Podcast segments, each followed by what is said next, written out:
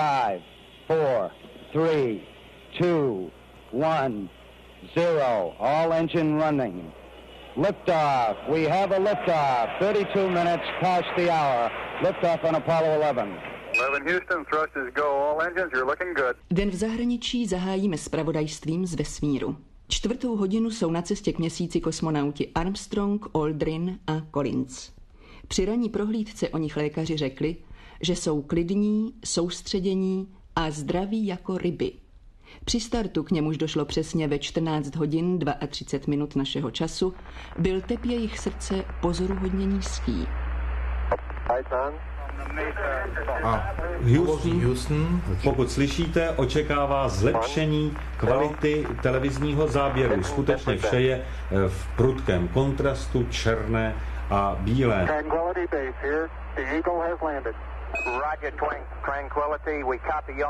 A nyní, teď ve zlatých střevíčkách Golden Slippers, první pozemšťan se dostává za na šest, povrch měsíce. Za 6 minut 4 hodiny našeho času, první krok.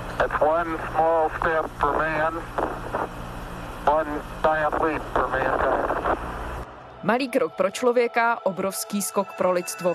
Od přistání na měsíci uplynulo právě 50 let. Misi Apollo 11 v létě 1969 sledovali miliony lidí po celém světě. Živě ji přenášeli televize ve 33 zemích. Přímo ve středisku NASA bylo přes 3,5 tisíce novinářů. Přesto i teď po půl století dál zaznívají hlasy konspirátorů, kteří tvrdí, že lidé na měsíci nikdy nepřistáli. Proč je spochybňování úspěchu mise tak populární? kam se vesmírný výzkum za 50 let posunul a jsou podobné mise možné, aniž by je motivovalo politické soupeření velmocí? Je pátek 19. července, tady je Lenka Kabrhelová a Vinohradská 12, spravodajský podcast Českého rozhlasu. Ještě vás možná, pane Halousku, poprosím, jestli byste řekl něco na zkoušku. 1, 2, 3, 4 Halousek, program Apollo Eh, let Apollo 11 eh, vrcholí právě v těchto dnech, v těchto chvílích. Apollo 12, Apollo 12. tak spíš zatím Apollo 11 dneska. Skvělý, děkujeme moc. Tak jo, tak já začínám teda. Dobře. Milan Halousek, pracovník České kosmické kanceláře a popularizátor kosmonautiky. Program Apollo začal vznikat někdy v roce 1960, kdy vlastně ještě ve vesmíru nebyl žádný člověk. Američané už začali uvažovat dopředu. Takže vlastně připravovali oblet měsíce, připravovali přistání na měsíci, ono to bylo širší, potom měly být základny, měla být cesta na Mars. Ono tam bylo víc, takže dá se říct někdy od roku 1960, potom oficiálně od května roku 1961. These are extraordinary times and we face an extraordinary challenge. Tehdejší americký prezident George Fitzgerald Kennedy vyhlásil, že si mohou dovolit a musí dostat člověka na měsíc do konce tohoto desetiletí. Now it is time to take longer strides. Time for a great new American enterprise. Time for this nation to take a clearly leading role in space achievement, which in many ways may hold the key to our future on Earth. Myšleno rok 1969, 1970 a bezpečně zpátky na zem. No ono šlo o součást úsilí obnovit v době studené války prvenství americké vědy, dostat ji před sovětskou. Dovedete si představit, že by se takhle rychle lidé na měsíc dostali bez těch dobových kulis, bez geopolitické dynamiky a tak dále? Tak ono to ani nebyla vlastně tak snaha o znovu dobití pozic vědy, ale znovu dobití pozic mocenských Protože ten, kdo ovládá vesmír, ovládá vlastně celý svět. Луна за непривычным для нее занятием изучением азбуки. Sputnik. Ano, slyšíte hlas Sputníku, jak se poprvé rozezněl etérem před 20 lety. Dnes už náleží tento hlas do historie, ale tehdy, před 20 lety, oznámil světu, že začala nová éra, kosmická éra lidstva. Sověti Vyslali v roce 1957 malinkou kabinku Sputniku 1, ale už o měsíc později vyslali mnohokrát větší kabinu Sputniku 2, už s prvním živým tvorem lajkou, ale už té kabině Sputniku 2 teoreticky, teoreticky mohla být třeba jaderná nálož. A v podstatě Sovětům nemohl nikdo zabránit tuto nálož potom eh, umístit, vypustit prostě nad Spojenými státy. Nebyla ze strany Spojených států jakákoliv šance se tomu bránit. Takže americká snaha o odpověď na ty první sovětské výzvy, ať to byl Sputnik 1, ať to byla Laika, ať to potom byl Gagarin, tak byla opravdu vojenská. Takže samozřejmě tím akcelerátorem té kosmonautiky, ať se nám to líbí nebo nelíbí, byl ta studená válka, ten eh, konflikt dvou velmocí Sovětského svazu a Spojených států amerických. Proč Sověti neuspěli? Vždyť oni také měli v úvozovkách našlápnuto a technologicky byli velmi daleko. Tak oni v těch prvních fázích uspěli. Právě ten začátky byly na tom lépe než američané začínali ztrácet dech, přestávali stíhat v okamžiku, kdy už jsme se dostali do těch technologicky mnohem složitějších programů, než bylo právě vypuštění toho obyčejného prostého sputníku, aniž bych to jakkoliv hmm. znevažoval, tuhle tu věc. Jakmile už šlo o ty složité programy, jako byl program Apollo, kde opravdu už to nebylo jen o té kabině, už to bylo o velice silné nosné raketě, o ohromné pozemní infrastruktuře, o nových materiálech, o nových technologiích, o nových výzkumech v chemii, fyzice, matematice, tak tam už opravdu nestihali. Ale ani nestihali ani z pohledu finančního, protože samozřejmě tady ten program byl neuvěřitelně drahý a američané to zvládli finančně, sověti ne. Hmm. Oni američané často i zdůrazňují, a to třeba i v souvislosti s dnešním vesmírným programem, že velikánskou roli hrají inovace, podpůrné podnikatelské prostředí, protože samozřejmě tam je celá řada kontraktů se soukromými firmami. Myslíte si, že se to potvrdilo v případě měsíce, že sadit na tuhle kartu vychází? Určitě. Na programu Apollo pracovalo, říká se, 20 tisíc firm po celých Spojených státech kteří se podíleli tu menším dílem, tu větším dílem. Každá firma, každá společnost, která dělala byť jenom šroubek do Apollo, do Saturnu, tak se tím chlubila. Pracovalo na tom přes 400 tisíc lidí po celých Spojených státech, to zedmutí té síly, inteligenční síly Američanů bylo prostě mimořádné my dodnes využíváme výsledků programu Apollo, obecně programů kosmických v našem každodenním životě. Je spousta věcí, které vycházejí buď přímo z kosmonautiky, nebo to jsou aplikace, které později byly na základě programu nebo vývoje věcí do kosmonautiky dále rozpracovány a dneska jsou v našem běžném denním životě. Eagle, Houston, everything's looking good here, over. Roger, copy.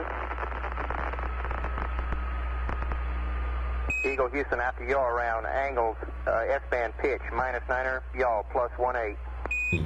A za několik minut, až eh, kosmonaut se dostane eh, poněkud dál od eh, lunárního modulu, má aktivovat svoji vysílačku a přihlásit se na Zemi. Teď udělal dva, tři rychlejší kroky. Ne, pořád obrací se. Zkouší, zkouší. Ano, povrch měsíce. Už se pustil. Tak teď. Za tři minuty čtyři pozemšťan zase se drží. Zase se drží. Ne, už. už ne. Spíš... Ale zkoušel únosnost no. právě zem, toho ne, zemského měsíčního povrchu pod pravou rukavicí eh, se mu vlní něco jako ta nylonová eh, šňůrka. Eh, pokud vím, tak nylonová šňůra patří k jeho výbavě a takovou zvláštní rukojetí je napojena na aluminiovou sběrací tyčku, s kterou si pak bude pomáhat, aby se nemusel ohýbat. Ať to jsou takové ty přímé věci, jako jsou satelitní navigace, ale i ty nepřímé, jako jsou například čipy do digitálních fotoaparátů, nebo textil je pro nás už nové, pro nás běžné používané nylon, miklar, kevlar, materiály, které používají hasiči na ty ochranné roušky, na ty ochranné obleky, které mají na sobě, to jsou věci, které vycházely z programu Apollo, ať to jsou nové chemické materiály, nové sloučeniny, které my ani neznáme, protože oni se prostě rozpouštějí do těch dalších programů ať je to řada nových postupů třeba manažerského řízení kvality a jakosti výroby, ať to jsou věci použitelné v medicíně, je toho opravdu neuvěřitelné množství, které opravdu my dneska netušíme, že ani mají nějaký základ se kosmonautice. Když jste zmiňoval, že to bylo 400 tisíc lidí, kteří se podíleli na tom projektu, samozřejmě ta jména Neil Armstrong, Buzz Aldrin, Michael Collins zná celý svět.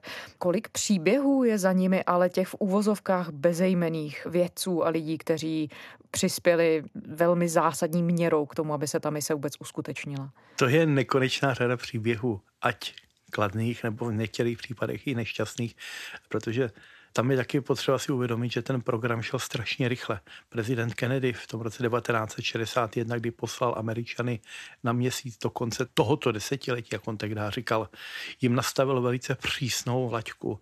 A bylo to někdy na úkor kvality, bylo to někdy na úkor toho, že se prostě nestihlo všechno udělat tak, jak by se dokonale mělo a už se muselo spěchat dál smrt posádky Apollo 1 je jednoznačně se připisuje na vrub tomu spěchu, tomu neskutečnému rychlému tempu, kdy se vlastně ten program vyvíjel a současně testoval a prostě vznikaly chyby, vznikaly problémy.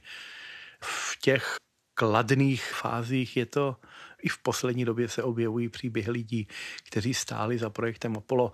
Napadá mě teďka Margaret Hamiltonová, mladá matematička, která vlastně přišla do programu Apollo a nakonec to byla ona, která vlastně naprogramovala všechny procesy, které vedly kosmonauty na měsíc, vedly raketu, vedly potom lunární modul na přistání. Ona i posádka Apollo 11 vlastně celkem jednoznačně ocenila ty statisíce lidí, kteří stáli za nimi. Když se podíváte na logo expedice Apollo 11, tak na něm nejsou jména Armstrong, Aldrin a Collins, tak jako je ve většině expedičních log. Protože Apollo 11 se rozhodlo, že na měsíc neletějí za Jetři, za Armstronga, za Aldrina, za Kolince, ale právě za všechny ty lidi, kteří stáli za tím programem, ty statisíce bezejmených lidí za programem ty vlastně vyzvedli právě tím, že v tom logu je ten přistávající americký orel, přistávající na měsíci s olivovou ratolestí, ale nejsou tam jména těch členů posádky. No a teď k těm konspiračním teoriím. Spolu s oslavami 50 let od úspěšného splnění měsíční mise se do éteru znovu dostávají hlasy konspirátorů, kteří tvrdí, že lidstvo na měsíci nikdy nepřistálo. Skutečně jsme přistáli jako lidstvo na měsíci v těch 60 letech. Dá se youtuber Suené na začátku dvouhodinového videa, které v roce 2017 zveřejnil kanál Příznaky transformace. Největší kámen úrazu je, že my vlastně nemáme srovnání. Jo. Nikdo z nás nikdy nebyl ve vesmíru a nikdy vlastně se nezabýval aktivně fyzikou, která vlastně funguje ve vesmíru, která je jistým způsobem odlišná, že je velice snadný nás jako oblbnout, se dá říct. Proč podle vás jsou stále tak populární ty spochybňující teorie? A tak spochybňující teorie jsou vždycky populární. Vždycky se najde někdo, kdo to rád vypráví a někdo, kdo to rád poslouchá. Tyhle ty teorie se objevují v pravidelných intervalech, většinou je to vždycky po těch pěti letech, když si připomínáme kulaté nebo půlkulaté výročí letu Apollo 11, tak se okamžitě objeví tyhle ty informace o tom, že jsme tam vlastně ve skutečnosti vůbec nebyli. Viewers are invited to make a judgment based on all available information. Tonight. Investigate the most extraordinary event of the 20th century. It's one small step for man. Man landing on the moon. Ono to vychází už historicky někdy z roku 1974, takže krátce potom, co se dolétalo, co poslední mise v prosinci 1972, poslední člověk na měsíci, americký astronaut Eugene Cernan s českými a slovenskými předky, opustil měsíc a krátce potom už se začaly rojit jakoby první teorie o tom, že to vlastně všechno byl podvod, že to všechno bylo úplně jinak. Bill Casing was an analyst and engineer at Rocketdyne, the company that designed the Apollo rockets americký publicista, investigativní novinář, jak on sám raz o sobě rád říkal, Bill Casing už v tom roce 1974 vydal knihu, která se jmenuje Měsíční podvod za 30 miliard amerických dolarů. A ne nikdy jsme neletěli na měsíc. 30 miliard amerických dolarů, to je částka, kterou celý ten program stál. A on vlastně na z našeho pohledu vytržených jednotlivostech z celého toho programu se snaží dokázat, že to vlastně nikdy nebylo možné se na ten měsíc dostat, že lidé neměli, a u některých konspirátorů dokonce, kteří tvrdí, že do dneška nemáme technologie, aby jsme vůbec mohli letět na měsíc, nebo aby jsme vůbec mohli letět do vesmíru.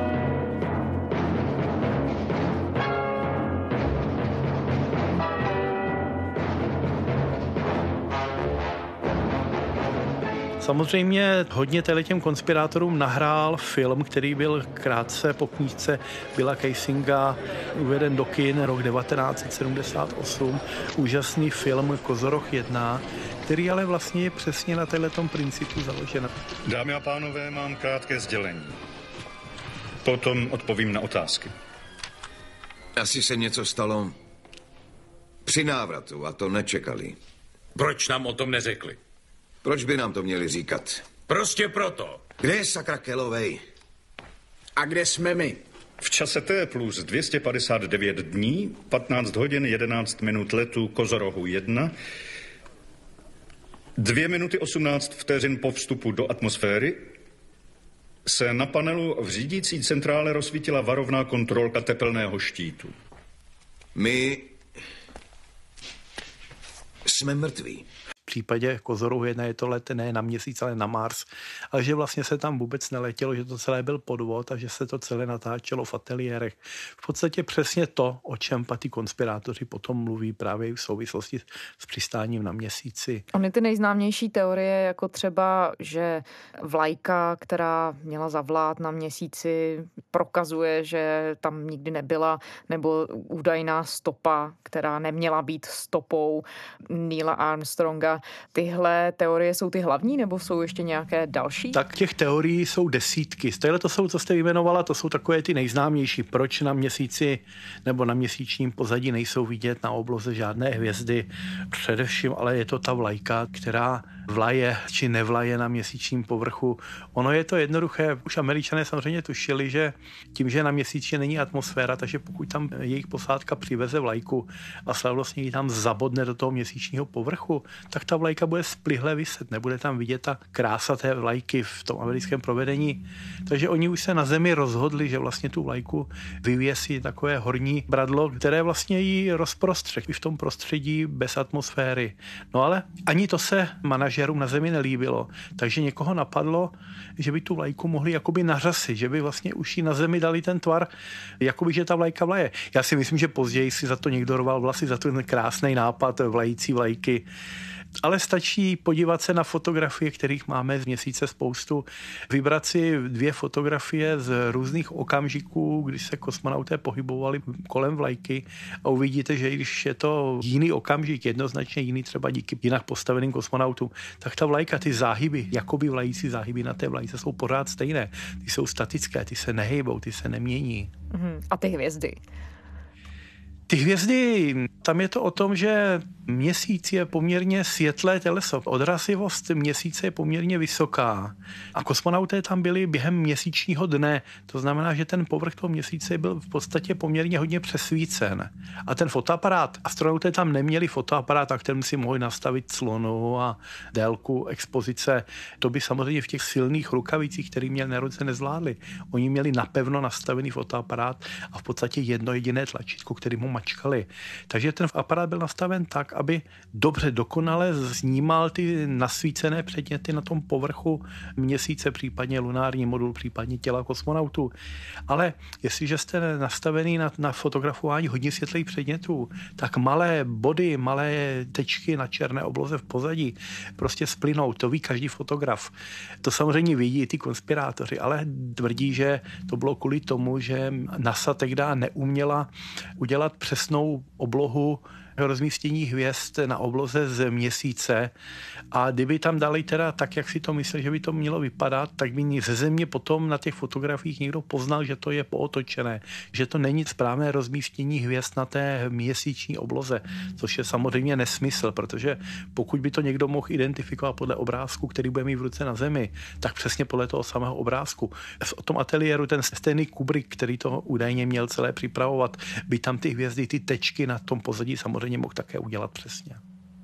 No a jinak samozřejmě to falešné přistání na měsíci by potřebovalo mít kolem sebe tolik lidí a tolik lidí udržet 50 let v tom, že to nikdo z nich neprozradí. To opravdu nakonec bylo jednodušší a lacinější na ten měsíc doletět a natočit to tam, než to v celé padělat v ateliérech a 50 let to udržovat. No ono Vždyť přeci v tu dobu už lecos bylo sledovatelné, to by přeci zjistili i Sověti, že američané na měsíc nedoletěli. Respektive přece by tu teorii nikdy nepřijali a už jenom z hlediska své propagandy by určitě se snažili najít nějaký důkaz což nikdy neudělali. Jednoznačně Sověti, kteří se snažili do poslední chvíle se na ten měsíc dostat taky. Teď současně s Apolem 11 na měsíc letěla sonda Luna 15, která měla odebrat vzorky a poprvé vrátit na Zemi vzorky, aby Rusové ukázali, podívejte se, my tam ani nemusíme lítat s lidskou posádkou a ten materiál z toho měsíce máme taky. Ale na tohle to je krásná odpověď a to se mě líbí z těch konspiračních odpovědí asi nejlépe. Rusové nikdy nespochybnili Američanům přistání na měsíci výměnou za to, že američané nikdy nespochybnili to, že Gagarin byl ve vesmíru. Na to se opravdu v podstatě nedá nic jiného odpovědět. Není to nakonec dobře, že ty konspirační teorie máme, protože jenom z toho, co vy jste říkal, jsme se toho spoustu dozvěděli o fyzice. Tak čistě jenom z hlediska popularizace vědy. Určitě. Určitě ano. Samozřejmě ty konspirátoři, když se s nimi chcete bavit, snažit se jim to vysvětlit, tak i vy musíte být připravené. Odpovědi musíte mít připravenou tu fyziku. Oni většinou se snaží používat nebo argumentují tím, že používají selskou nebo elementární fyziku.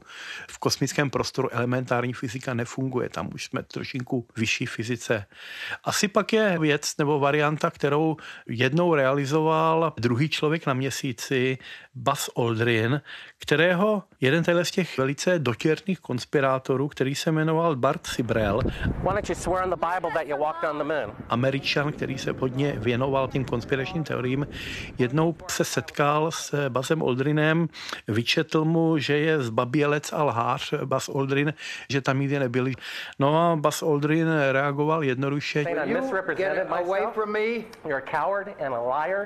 Že mu prostě dal pár facek. Spojené státy. Americká kosmická loď Apollo 17 s kosmonauty Cernanem, Schmidtem a Evansem míří k měsíci. Posledním byl v roce 1972 Eugene Cernan, jak jste říkal. Proč od té doby další mise neproběhly? Už nás měsíc nezajímal, nebo už o něm všechno víme?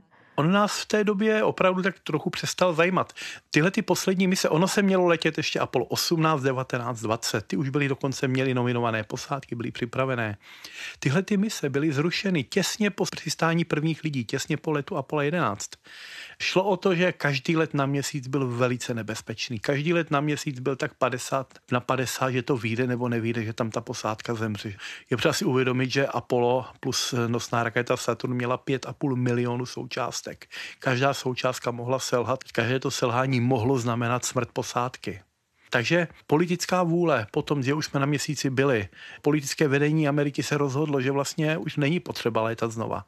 Nechtěli ten program zakončit tragicky. Bylo jasné, že po přistání Apollo 11, jakmile by došlo k nějaké havárii, při které by došlo ke ztrátě posádky, že to znamená okamžitě stop pro veškeré další lety, že ten program okamžitě skončí a skončí nešťastně. Oni samozřejmě chtěli, aby ten program skončil šťastně. Je potřeba dát do souvislostí věcí, které byly ve Spojených státech nebo na kterých byly Spojené státy zainteresovány. Válka ve Větnamu, vnitřní problémy Spojených států, rasové a podobně, rok 1968, 1969, zavraždění Roberta Kennedyho, zavraždění Martina Luthera Kinga, veliké nepokoje. To samozřejmě všechno vedlo k tomu, že ta kosmonautika v okamžiku, kdy jsme na tom měsíci byli, to vzepětí amerického zájmu tu kosmonautiku prudce začalo upadat, tak bylo vhodné to radši ukončit dříve, než prostě dojde k nějakému maléru. A jak zásadní jsou podle vás ty nové mise? Tedy jediné země, které přistály, jsou Spojené státy, Čína a e, bývalý sovětský svaz. Teď aktuálně se o to snaží Indie. Jsou to věci, které jsou symbolické, nebo jsou z hlediska vědy stále pořád zásadní? Tak stále máme co na měsíci objevovat, ale pořád ten měsíc je taková pro nás docela pustá krajina. Ty geologické výzkumy už jsou udělány právě od doby Apollo 11 nebo obecně od misí Apollo. Rusové přivezli třikrát vzorky automatickými sondami Luna, Rusové proskoumali měsíc lunochody. On nám ten měsíc už nějak tak nemá co v tuhle tu chvíli nabídnout. V současném rozsahu znalostí vědy už nemáme nic nového.